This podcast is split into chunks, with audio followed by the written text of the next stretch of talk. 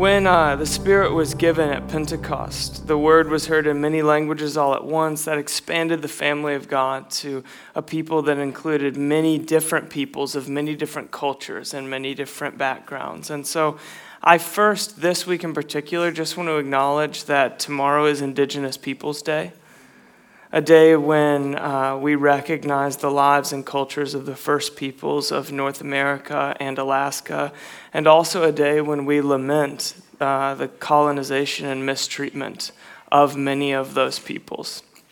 The land of Oregon, the land that we now occupy, was originally the home to many vibrant and native tribes. And so as inhabitants of this land who have been filled with the Holy Spirit, who makes many peoples one family, it's important as we gather to worship and move toward tomorrow that we both celebrate the cultures represented by our brothers and sisters, and secondly, that we grieve with them for the evil and injustice that they have endured. Secondly, because when the Spirit was given, the word was heard in many languages. We will continue to hear the word in multiple languages that are represented from right here within this local church family each and every week during this practice. So I'm going to invite Mimi, who's going to come now and read our teaching text for today. If you would stand for the reading of the scripture.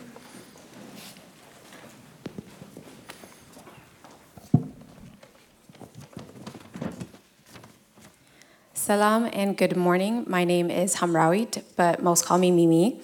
I listened to Bridgetown teachings for a while before calling this my home church over 5 years ago, around the same time that I joined a Bridgetown community group. Also recently a part of the Racial Justice Subcommittee for Women. I've been raised and spent most of my life in the United States, but my family is originally from Tigray. And in Tigray, we speak Tigrinya. So I'll be reading for us in Tigrinya. Through spending a couple of years in the capital of Ethiopia, I learned how to speak Amharic, which is one of the more commonly spoken languages there. So I'll read in Tigrinya and then Amharic. But first, let's read together in English. So John 14, 25 to 27. All this I have spoken while still with you, but the Advocate, the Holy Spirit, whom the Father will send in my name, will teach you all things, and will remind you of everything I have said to you. Peace I leave with you. My peace I give to you. I do not give to you as the world gives. Do not let your hearts be troubled, and do not be afraid. Mesakatkum entaloku zinagarkukum eti abwe beshemei zesaddo mas'anai manfas kodus nesukullu kamherakum zinagarkukum zbalawin kzikrakum you. Salam yahadkalkum, salami wuni hebakum allaku. Eti ana zahubakum zallaku, kamti alam zahubbo ikonen, lubbukum ay shibbarin ay dingazin. Kananta zen sonor yih negriachuallo. Ab basamaye milko, gin manfas kudus yuhonon asnanain, ursuhulu yastamrachual. Enem yenagar quachun hulu yasasabachual. Salamin etoachuallo, salamin satachuallo. Eneye misatachu alam endemiset aidellem libachu aitawak aiferam. This is the word of the Lord. Thanks be to God. You can have a seat.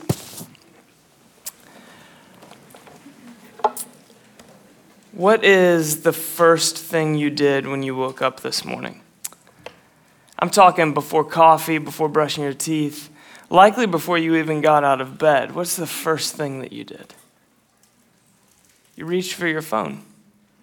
That's the most common answer anyway. That's the first move for most people today.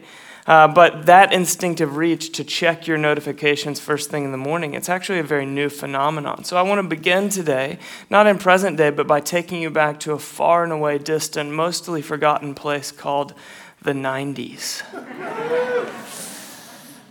What a time. Do you remember this place? The 90s were an era when you were constantly forced into situations where your mind was idle and undistracted. You were waiting in line with no tiny screen, just alone with your thoughts. You walked down the street looking up at the direction that you were going and not down at your device. You rode the bus. You waited for a friend at a cafe. Try to imagine that people once lived this way. You waited for a friend. just waiting for that friend, just idly hoping that they would show up sometime soon with nothing to distract yourself with. We don't do that anymore. Smartphones have eliminated the idle, undistracted mind from the Western world. They've introduced us to this new way to start a day where a crowd of faceless strangers shapes our emotions first thing. Now you can wake up to FOMO at what you missed out on the night before, as so much information from so many news sources can plunge into your consciousness first thing that you can't possibly process it, much less act on it.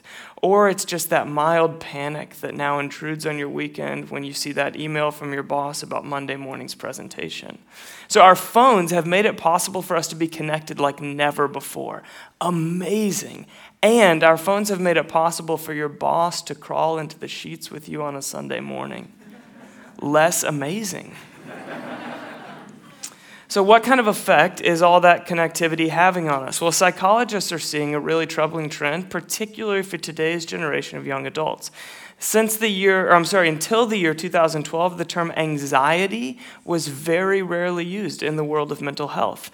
But since that year, there's been a massive spike in diagnosed cases of anxiety-related disorders, particularly among people born after 1995. That is the first generation of people who have grown up without conscious memory of a world before the internet was in our pockets. Jean Twenge, who's a psychology professor at SDSU, wrote a piece for The Atlantic which traced this spike in anxiety. She concludes, rates of teen depression and suicide have skyrocketed. It's not an exaggeration to describe iGen, that's her term for people born after 1995, as being on the brink of the worst mental health crisis in decades. Benoit Denizet-Lewis did his own digging and then wrote a piece for the New York Times that concludes that the only sociological factor to explain the modern anxiety crisis is the parallel spike in people carrying around a smartphone. The use of social media and smartphones look culpable for the increase in teen mental health issues. It's enough for an arrest, and if we get more data, it might be enough for a conviction. A number of writers have recently compared today's app developers to big tobacco and ad agencies in the 60s conspiring together in something that they know is killing the public. One media personality said, let's face it, checking your likes is the new smoking, but tobacco just wanted your lungs. The app store wants your soul. If you work in tech, I'm so glad that you're here today. Don't kill the messenger. Is the thumb swipe that has become subconscious with your morning routine killing you slowly? Now, I'm not big on conspiracy, and I personally think that sounds like an awful lot to put on the shoulders of Steve Jobs and Mark Zuckerberg, so why don't we just set that aside for a moment, and we will return to it later. We are in a practice right now titled Demonstrating the Gospel, and it is all about the Holy Spirit. Now, tragically, in the modern church, the Holy Spirit has become a familiar stranger, and so we are beginning with a three-part reintroduction to the person of the Spirit. The Scripture introduces us to the Holy Spirit primarily through metaphor. Three of the most common are water, breath, and dove. And so each Sunday, we're following a similar pattern. We are starting with that conversation Jesus had with the 12 on the final night of his life when he said, essentially, I'm going away, but I'm sending you my Spirit, and my indwelling presence is a significant upgrade to my physical, embodied presence with you right now. And from there, we're going to go all the way back to the beginning, and we're going to trace a metaphor through the whole of the Bible to try to figure out what made that ludicrous claim actually seem logical in the imagination of Jesus. And as we trace this metaphor, we'll also work our way through four movements. They're the same every week. The Holy Spirit with the Father, the Holy Spirit in the Son, the Holy Spirit fills us, the Holy Spirit through us. Last week we began with water. Today we come to breath. So let's begin, the Spirit with the Father. If you would, turn with me in your Bibles to Genesis chapter 1. We're going to begin on page 1 of the story. Actually, page 1, verse 1 of the story. So I'll begin reading from Genesis chapter 1, verse 1. If you would, find your way with me there. In the beginning, God created the heavens and the earth. Now the earth was formless and empty. Darkness was over the surface of the deep, and the Spirit of God was hovering over the waters. Now the Holy Spirit is not a New Age mystical teaching that was introduced sometime after Jesus. The Spirit is present at creation, named in the opening sentence. In Hebrew, the original language of Genesis, it reads, "And the Ruach of God was hovering over the waters." Now, Ruach is a Hebrew term that can be equally translated into English as either spirit or breath. So the Spirit of God was hovering over the waters. An equally valid way to translate that would be, and the breath of God was hovering over the waters. Maybe with just a little bit of imagination, you could say something like, God was breathing on the unformed chaos. So the Spirit is God's breath. Now, what happens when the breath of God meets unformed substance? Creation happens. God speaks creation into being. Cosmos, land, sea, vegetation, animal life, all of it comes from God's voice, from his breath. Now, it's important to note here that God the Father creates through the Holy Spirit. When God speaks, his breath or his spirit goes out and then something happens. Now just turn the page with me to Genesis chapter 2. I'm going to pick up the story in verse 7. Then the Lord God formed a man out of the dust of the ground and breathed into his nostrils the breath of life, and the man became a living being. So last of all, God creates people, and something unique happens when he creates people. He puts his breath into them, setting them apart from every other created thing. Why? Why would God give his breath or his spirit to people to go on creating? See, the first thing that we learn about God on page 1 of the story is that God is creative. Then he gives his creativity to us when he gives us his spirit. The first biblical command is to do what? To be fruitful and multiply, to create, rule over creation, work these raw materials into an ecosystem. That's the second command. Go on creating. Now then, of course, there's that whole bit about the forbidden fruit from the forbidden tree. People are deceived. They reach for greater freedom that actually turns out to be imprisonment, and we call that the fall. Now, I'd love for you to turn ahead to Ezekiel chapter 37. It's a good bit ahead in the story. I'm going to meet you there in just a moment. But to summarize the space between, after the opening scene, the story rolls on, and we discover this, that God is stubborn, that he will not go down without a fight. And so he, the betrayed, becomes the pursuer, fighting for the hearts of his people. That's you and me. Now, what is God's strategy for redemption? He keeps on speaking. God recreates in the same way that he created at first, through his breath or his spirit. That's why throughout the Old Testament, God selected certain people and he communicated with them directly in a way that was not common. We call those people prophets. God breathed his spirit into a prophet just as he did at creation. He refilled the lungs of a particular person at a particular time for a particular purpose, but it's not for everyone. Not yet, anyway. There's a telling moment in the story in Numbers 11 where Moses says, "I wish that all the Lord's people were prophets." What does he mean? Does he mean that he wished that everyone knew the future? No. Prophets are not Christian psychics. Old Testament prophecy is not about winning lotto numbers. It's about Jesus. It's a pointing ahead to the climactic moment in recreation when God himself will become embodied like one of us. New Testament prophecy is about Jesus. It's the revelation, not only in general, but very personally, of who he is and how he lived and what it means for us now. Prophecy is always about Jesus. It's not about telling the future. So Moses realizes that his experience of God's nearness, God's person, presence, and power, his spirit, it's the exception, not the rule. The very best that he's experiencing of the life of God, others aren't experiencing with him. It's incomplete. Completion is when the Spirit is speaking to and through everyone in a community. So the Hebrew word ruach continues to show up as the story builds, a recurring promise to recreate with God's divine breath, just like he did at first, to enter into a fallen world and breathe on it again. That's the theme of Job. It's within the Psalms, it's in the book of Isaiah, and it's in Zechariah. But my favorite comes from another vision from our old pal Zeke. So this is Ezekiel chapter 37 this time. I'm going to read in verse 1. The hand of the Lord was on me, and he brought me out by the Spirit of the Lord and set me in the middle of a valley. It was full of bones. He led me back and forth among them, and I saw a great many bones on the floor of the valley. The bones were very dry. Now let's pause for just a second, because Ezekiel's seeing a vision again. This vision was of a valley full of bones, human bones, dry, lifeless, long dead human bones.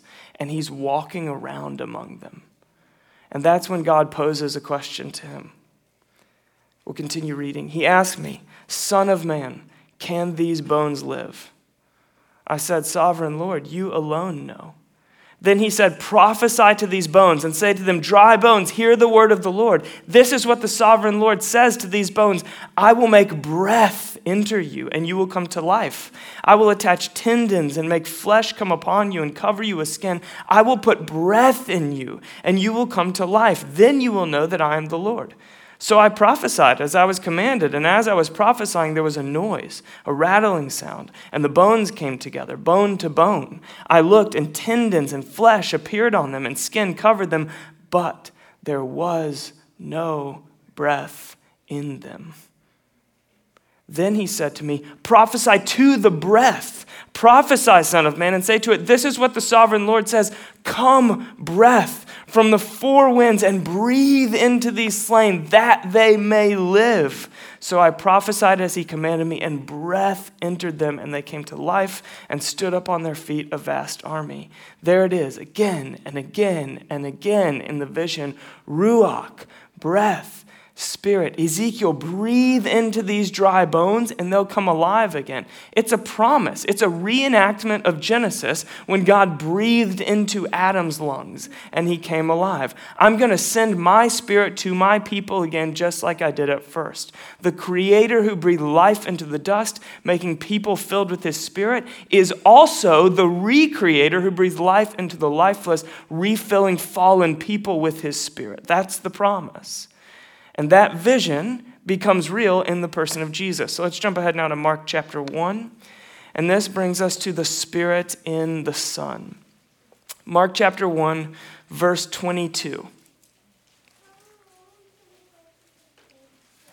So Jesus shows up and he begins teaching. The people were amazed at his teaching because he taught them as one who had authority, not as their teachers of the law. Now that sentiment gets repeated in town after town as Jesus travels about preaching in various synagogues throughout Israel. The English word translated here as authority is the Greek exousia. Can you say that with me? Exousia. Nailed it.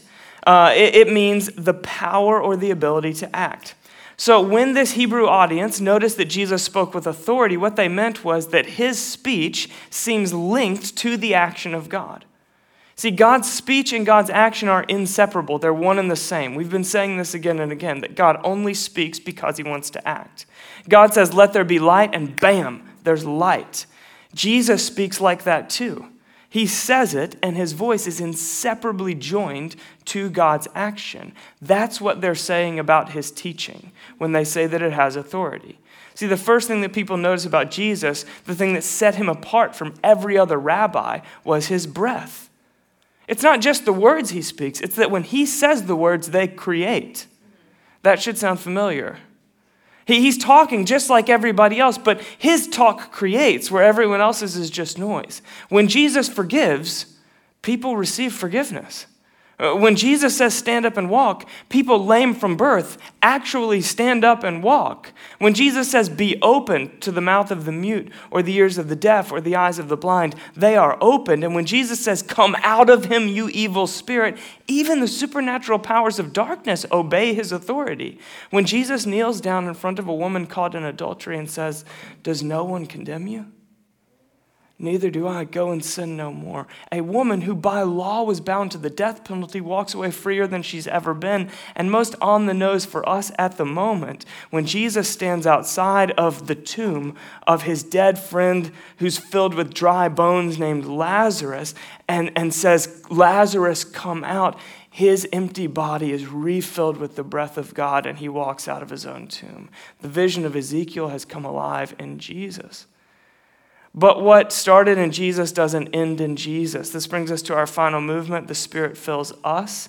So if you would turn with me ahead to John chapter 20. Now, the final place we're going to land today, or one of the final places, the scene is resurrection evening.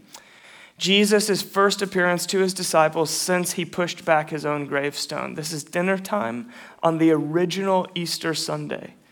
And Jesus appears to his disciples and says this in John 20, verse 22. And with that, he breathed on them and said, "Receive the Holy Spirit. Here's my breath for your lungs, my spirit for your dry bones." Now jump ahead to Acts chapter 2. This really is the last place. What Jesus promised in John 20 was given in Acts 2. He told his disciples to go to Jerusalem and wait, and then at the perfect time, they would receive the gift of the Holy Spirit. So what Jesus showed us through his teaching, he then promised in John 20, was then finally given as a gift in Acts 2. I'll begin reading in verse 1. When the day of Pentecost came, they were all together in one place. Suddenly, a sound like the blowing of a violent wind came from heaven and filled the whole house where they were sitting. They saw what seemed to be like tongues of fire that separated and came to rest on each of them. All of them were filled with the Holy Spirit and began to speak in other tongues as the Spirit enabled them. Floating, flaming tongues and supernatural foreign languages. It just got weird, right? And I will admit, as an isolated incident, this is bananas. B-A-N-A-N-A-S. So what do we make of this? I mean, in the context of as an isolated incident, it's crazy, but in the context of the larger story, it makes perfect sense. You see, Jesus promised them his breath, so they are filled with the Ruach, with the divine breath, with the Holy Spirit, and instinctively they start speaking words that create. Just like God did in Genesis, just like Ezekiel and the other prophets promised, just like Jesus did, and now it's for ordinary people like you and me. Speak words that create. They open their mouths, and words that spoken are then heard in the ears of the crowd in their native languages so that they can say yes and receive the invitation. And they become a community like one the world has never seen before that includes various people groups and cultures and backgrounds and languages, all forming one family under God the Father. Their speech is in connection to God's action. That day, the Lord added to their number many who were being saved. They speak and God acts. It's the rebirth of the world that God created, the one that he was too stubborn and too loving to give up on. Now, don't miss this because the story's coming together here. In Genesis, the world was born when the breath of the creative God filled the empty lungs of people and they started creating. In Acts, the world is reborn when the breath of the creative God fills the empty lungs of people and they go about creating. That means that Ezekiel's vision is not an isolated incident for a special prophet at a special time. It's for everyone. All of them were filled with the Holy Spirit. The gift of the Spirit is not for elites, it's for everybody. So they tell the gospel story and people's lives change. Walls between people groups fall down, forgiveness heals, and a new community is born. This community begins to pray and with the authority of Jesus, and then doors are open and people are redeemed and diseases are healed. They speak a word of knowledge and kings fall to their knees. They offer a word of encouragement and the insecure suddenly become courageous, and sometimes they get it wrong. And they continue to wrestle with sin. And they go through highs and lows. They're the recipients of supernatural miracles and ordinary conflicts. Because we are talking here about the Spirit of God filling ordinary people. That means that both realities are then mingling together within individuals and in communities. They've got the same Spirit Jesus has, empowering them on the same mission. There's something different about the way he speaks. It's like he's got authority. And then all of a sudden, that's not just for one renegade rabbi from Nazareth anymore. It's for all of them. All of them received the Spirit. All of us, anyone who wants it, anyone who says yes to the life, death, and resurrection of Jesus Christ, then receives the Holy Spirit. And that brings us to our final place, the Spirit through us. You see, what started on the pages of Acts, it doesn't end on the pages of Acts. The main character that's holding the whole plot together, the Holy Spirit, hasn't gone anywhere. The divine breath that was in the lungs of the early church is within us. A really close friend of mine, a fellow pastor, was on a trip to speak at another church. And the evening before he was meant to preach, there was a prayer meeting for the church staff and their respective spouses and significant others. And he had brought a small team of volunteers from his own church with him on this trip. One of those guys that he brought along was Greek. And as they're praying, the Greek guy has this strange word that keeps coming up into his mind, and he thinks it's for the wife of one of these pastors who he's never met before. And the word is skadula. Now, skadula is a Greek slur for human excrement. It is the Greek version of a four-letter English curse word beginning with S, and that is as specific as I can get about the lexicon in this setting. So he's having a silent argument with himself, going, no way, God. Well, what's wrong with me? How filthy is my mind? We're in a prayer meeting here. Get it together. And then my buddy, the leader of the group, looks at him and says, I've got this really strong sense that you have a word for this woman. This is a true story. And the Greek dude is pretty new to all this prophetic stuff, and his pastor just put him on the spot. And so he's sitting there thinking, okay, if she doesn't speak Greek, this is going to make no sense at all. And if she does speak Greek, it's even worse, because then it gets significantly offensive.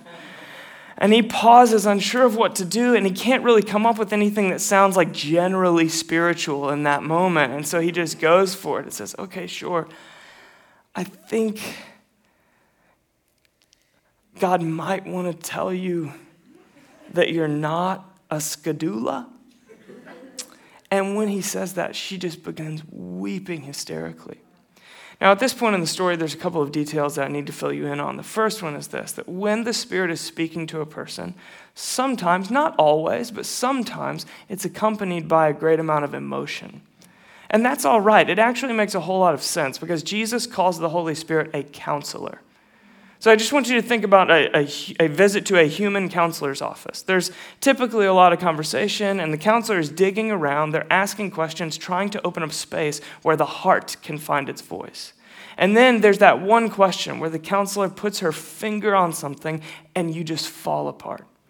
There's tears or sobs or maybe even shouts of anger. Some buried emotion suddenly resurfaces, and that's not immaturity. It's the beginning of healing. And that's what's happening when someone has a sincere encounter with the Spirit and it's accompanied by a lot of emotion. It's not immaturity, it's not fanaticism, it's counseling. It's counseling from the Spirit of God. Second thing you need to know is that this woman who was married to one of those pastors, that was her second husband. Her first marriage was to a Greek man, and they had lived together for years in Athens. He was extremely abusive. Their whole marriage, he never called her by her first name. He called her my little skadula. And so in the home, he would say, hey, skadula, come here.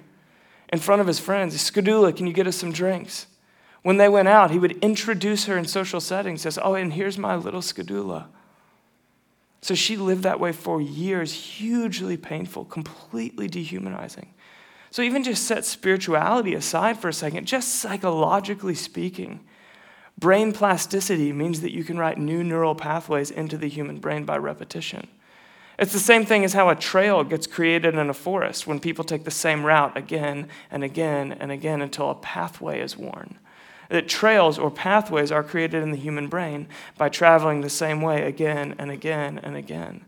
And so for this woman, repeated abuse in her most intimate relationship had shaped her so deeply that it was even beneath her logical processing.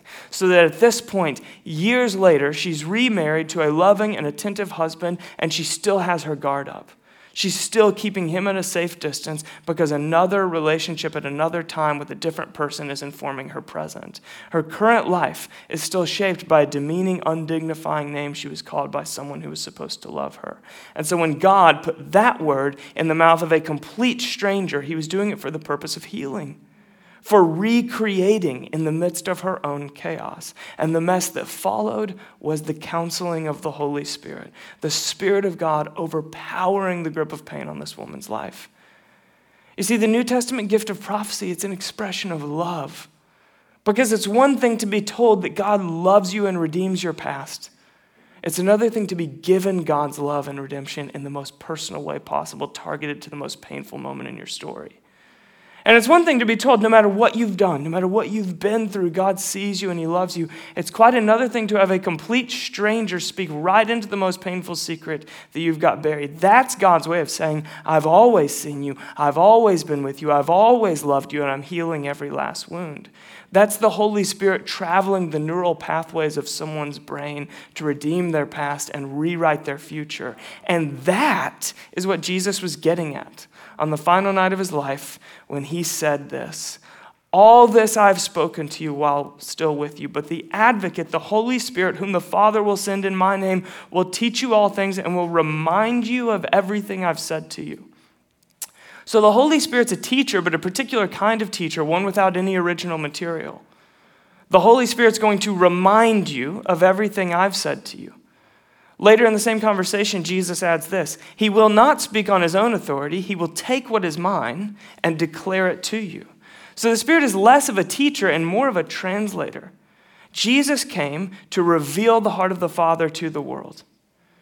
The Spirit was given to translate the teachings of Jesus from the head down to the heart, from intellectual understanding to soul-level identity and a new floor for your life that you can build an identity on. The Holy Spirit pushes the teachings of Jesus from the head where they can be understood down into the heart where they can heal and become a new foundation for us to live from. This is what Romans chapter 5 is getting at. God's love has been poured into our hearts by the Holy Spirit. And across the board in church history, from Augustine to Anselm to the medieval mystics, the Holy Spirit has been understood as the personified love that exists between the Father and the Son. Jesus made us sons and daughters of God. That is an unchangeable fact based on his grace, not your performance. But in spite of that, most of us feel nearer or further from God based on our recent performance. We feel good before God based on our recent good performance and bad before God based on what we would call our recent bad performance. We can't seem to unwind our emotions that are connected to our performance by reciting an intellectual credo. So how do we actually experience what Jesus taught? How does that go from a logical principle in our heads to the emotional foundation we live from? Well, that's the work of the Holy Spirit. Bernard of Clairvaux said this: the kiss of God is the gift of the Holy Spirit. 10 years ago, I stood in front of my family and my closest friends in a dangerously dapper suit and made promises to Kirsten. For better or worse, for richer or poorer, till death do us part. Oh, in sickness and in health, that was in there too. And she made those same promises back to me. On our wedding day, we sealed a covenant. But the experience of that covenant, it's a whole bunch of ordinary moments in the days, weeks, months, and years that followed that day. It's when she shows me affection and when she listens to me empathetically. It's when she smiles and hugs me when I walk in the door after a long trip. It's when she laughs hysterically with me across a dinner table. And it's when I get back home after a long Sunday and she couldn't care less how good or bad I thought the sermon went. She just wants to make sure that I've got a little bit of company that sees me beneath the role that I carry and welcomes me back into my home. That's how I experience the covenant that we sealed 10 years ago. It's in the ordinary moments of the ordinary life that we're building together. And the same holds in our relationship to God. You see, the Father makes a covenant to Israel and to the world. Then the Son is the bridegroom coming out to meet his bride for her wedding day. The Holy Spirit is the kiss of God, the experience of the covenant, the experience of the love sealed for us in Jesus. The Spirit takes biblical rumors and then makes them real to us, right? The Scripture teaches that God is Father. The Spirit makes that real to me. The Scripture teaches me that God is love. The Spirit makes that real to me. The Scripture teaches me that God is running out to meet me, clothe me in royal robes, welcome me to the home that I walked away from before I even knew that there was a home for me to leave, but it's the Spirit that makes that real to me. As high as the heavens are above the earth, so great is his love of those for those who fear him. But it's the Holy Spirit that is the experience of that love. As far as the east is from the west, so far as he removed our transgressions from us, but it's the Holy Spirit that is the experience of that forgiveness. Ezekiel gets at this part too. He's not a one-trick pony. He's got a lot of things to say. Ezekiel 16 says, I spread the corner of my garment over you and covered your naked body. I give you my solemn oath and entered into a covenant with you, declares the Lord, and you became mine. God made a covenant with us. We're used to that theme, but spread the corner of my garment over you is a Hebrew sexual metaphor. It's jarring imagery written into the middle of the Bible to say God does not only tell us he loves us, he offers us the experience of that love. In Hebrew, the word for know or knowledge is yada, and it does not refer to intellectual understanding. That's a very new Western way to think about knowledge. In the Hebrew imagination, something wasn't known until it was understood relationally and experientially. And so yada is a relational, experiential kind of knowledge. And that's why the word know is used throughout the Old Testament as a euphemism for sex. Then Adam knew Eve, and they conceived and bore a son, because know was an experiential and relational kind of knowing. The Holy Spirit was given that you may know, that you might experience and relationally know the true life of everything that Jesus taught. Jesus' life, death, and resurrection is a covenant that can never be broken. It is finished, as he said from the cross. But the Holy Spirit is the experience, the life, and the affection that reminds you that that covenant is the one that you live in even today. It's pretty good. Brendan Manning says, if I'm not in touch with my own belovedness, then I cannot touch the sacredness of others. So the Spirit assures us of our belovedness, and that assurance then frees me to get in touch with the sacredness of others and draw it out of them. So it's not just that the Spirit gives us the experience of our covenant love. The Spirit then fills our ordinary lungs with his Ruach, with his breath, his Spirit, so that the words we speak can be carriers of healing power. In 1 Corinthians 14, right in the middle of a whole bunch of practical instructions for how to steward the gifts of the Spirit responsibly within a church, in a worship gathering, we read this. Since you are eager for manifestations of the Spirit, strive to excel in building up the church. In other words, are you eager for manifestations of the Spirit? Are you longing for miracles and signs and wonders? Then love one another. Because in the kingdom of God, power always serves love, never the other way around. In the early church, they never imitated the miracles of Jesus without equally imitating the sacrificial love of Jesus. They moved toward pain, toward hurts, toward annoyances and grievances and needs in one another. They learned to forgive and to ask for forgiveness, and they saw the worst in each other and then kept on choosing love because power flows through love. Let's go back to that skadula story. The setting was in a church prayer meeting, and the inciting incident to the deepest kind of healing, it was one ordinary person awkwardly stammering in a moment of prayer, hey, I know that I don't even know your name, but I'm thinking of this Greek word, and maybe there's a chance God's put it in my mind to say something to you through it.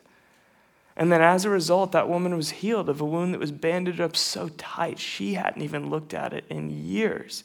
And that healing then got worked out of her in deeper love she was able to share both with God and with her family. A simple word shared from a relative stranger washed her past and renewed her future. And it could have so easily been ignored. It could have so easily been dismissed by that man as foolish. It so easily could have been shrugged off as, I got to focus. This is a prayer meeting. But he had the courage to speak, and as it turned out, the breath of God was in his lungs to heal. But the only way that he found that out was by having the boldness to risk a potentially awkward moment and speak up. All of them were filled with the Holy Spirit and began to speak in other tongues as the Spirit enabled them. God has breathed into you, bringing you alive so that when you speak, God creates. So let's just get super practical as we get towards an ending. 3 ways the Spirit in us creates through breath: encouragement, blessing, and prophecy. Okay? They're all connected. First, encouragement. Encouragement is I notice and name something good in what you do. Hebrews 10 says, and let us consider how we may spur one another on toward love and good deeds. It's what you do.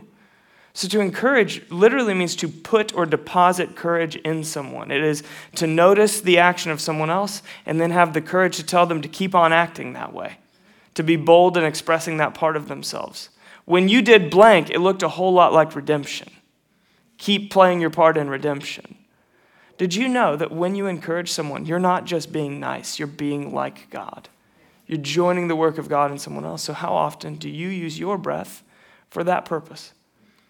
Secondly, there's blessing. Blessing is closely related to encouragement, but it's more personal. It's when I notice and name something good in who you are.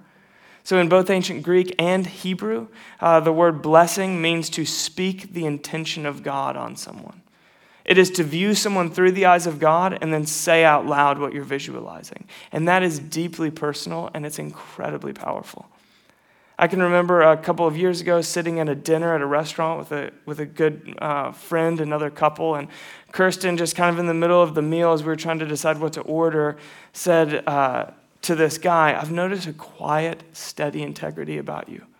And it comes out of you when you talk about your parents and the kind of husband that you are, the kind of friend that you are to us." And when she said that, the atmosphere changed because she was speaking something to his identity. I mean, one minute we're deciding on appetizers, and the next someone's getting blessed. And when that happened, the presence of God became noticeable with us there at the dinner table. Why?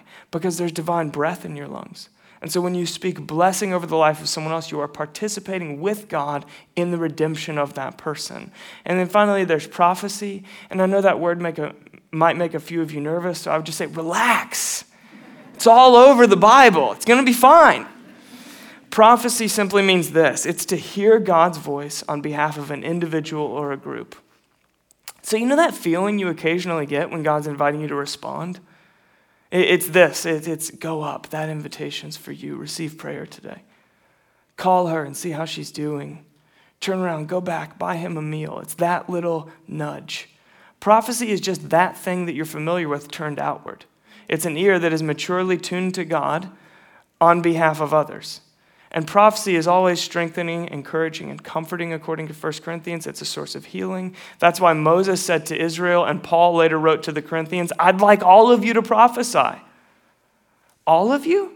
Yes, because all of you have been filled with the Holy Spirit. All of you now permanently carry what the prophet Ezekiel carried, but as a particular person at a particular moment for a particular purpose. That's why this gift is called prophecy, because what was extraordinary for one special person before Jesus is now ordinary for all of them after Jesus. It's a new normal because we've been filled by his Spirit. And later on in this teaching series, Christian Dawson's going to bring an entire sermon dedicated to the gift of prophecy. And if you're hungry and you want to get more practical on this, I'm going to lead us through practical ways to pray blessing over one another at a prayer training tomorrow night here at 6:30. So come, you're invited. In summary, you are filled with the Holy Spirit, pouring the teachings of Jesus directly into your heart and the breath of God directly from your mouth. So I want to land here, full circle. You ready for it? That first move of your day, it might just be killing you. Reaching for your phone, flooding your thoughts with the unfiltered clutter of your digital world, that's a very shaky foundation to live from. So is there a practice that can put us in touch with the Ruach breathed back into us by Jesus? Yes. Give the Holy Spirit the first word. What if you began to spend the first 2 minutes of every day listening to the one who pours the love of God directly into our hearts? What if you committed to rewriting your habits so that your instinctive first move was to tune your ear to the Spirit? I wonder how your emotional world would be different. I wonder how your motivations would be different. I'd wonder if you'd know the sort of peace that cannot be taken by the world because it wasn't given by the world. I wonder if you'd be free enough to love other people with the love you've been given and speak to other people that by the power that has filled you. The Holy Spirit's a person to know, not a force to capture, remember? And it is impossible to know the person of the Holy Spirit through the teachings of someone else. You have to take the risk of relationship. So give the Holy Spirit the first word. Very practically, just leave your phone plugged in to the charger. Make yourself a really nice cup of coffee and then close your eyes, open up your hands and say, "Come, Holy Spirit, would you speak to me this morning?" Just wait 2 minutes and trust that whatever enters your imagination next after that invitation is from God. just a reminder about the way he sees you through his eyes, an invitation to turn over to him something that you're anxious about, or maybe it's someone else in your life that you wouldn't have thought of otherwise. Now, do not misunderstand me here. I'm not advocating for a new lifestyle hack. This is not the spiritual equivalent to cycling and kale smoothies. I'm talking to you about tuning your ear to the voice of God who has come closer than your very breath and whose native language is a whisper. I'm talking about giving God a chance to guide the conversation, see where he takes and then acting on it. Going out that day and encouraging that friend that came up. Paying attention to his presence in the place that came to mind, which was filled with anxiety before. Trusting that you are secure in who he reminded you that you are. I bet if you give God the chance, the Spirit would speak. And I'm talking about 2 minutes here.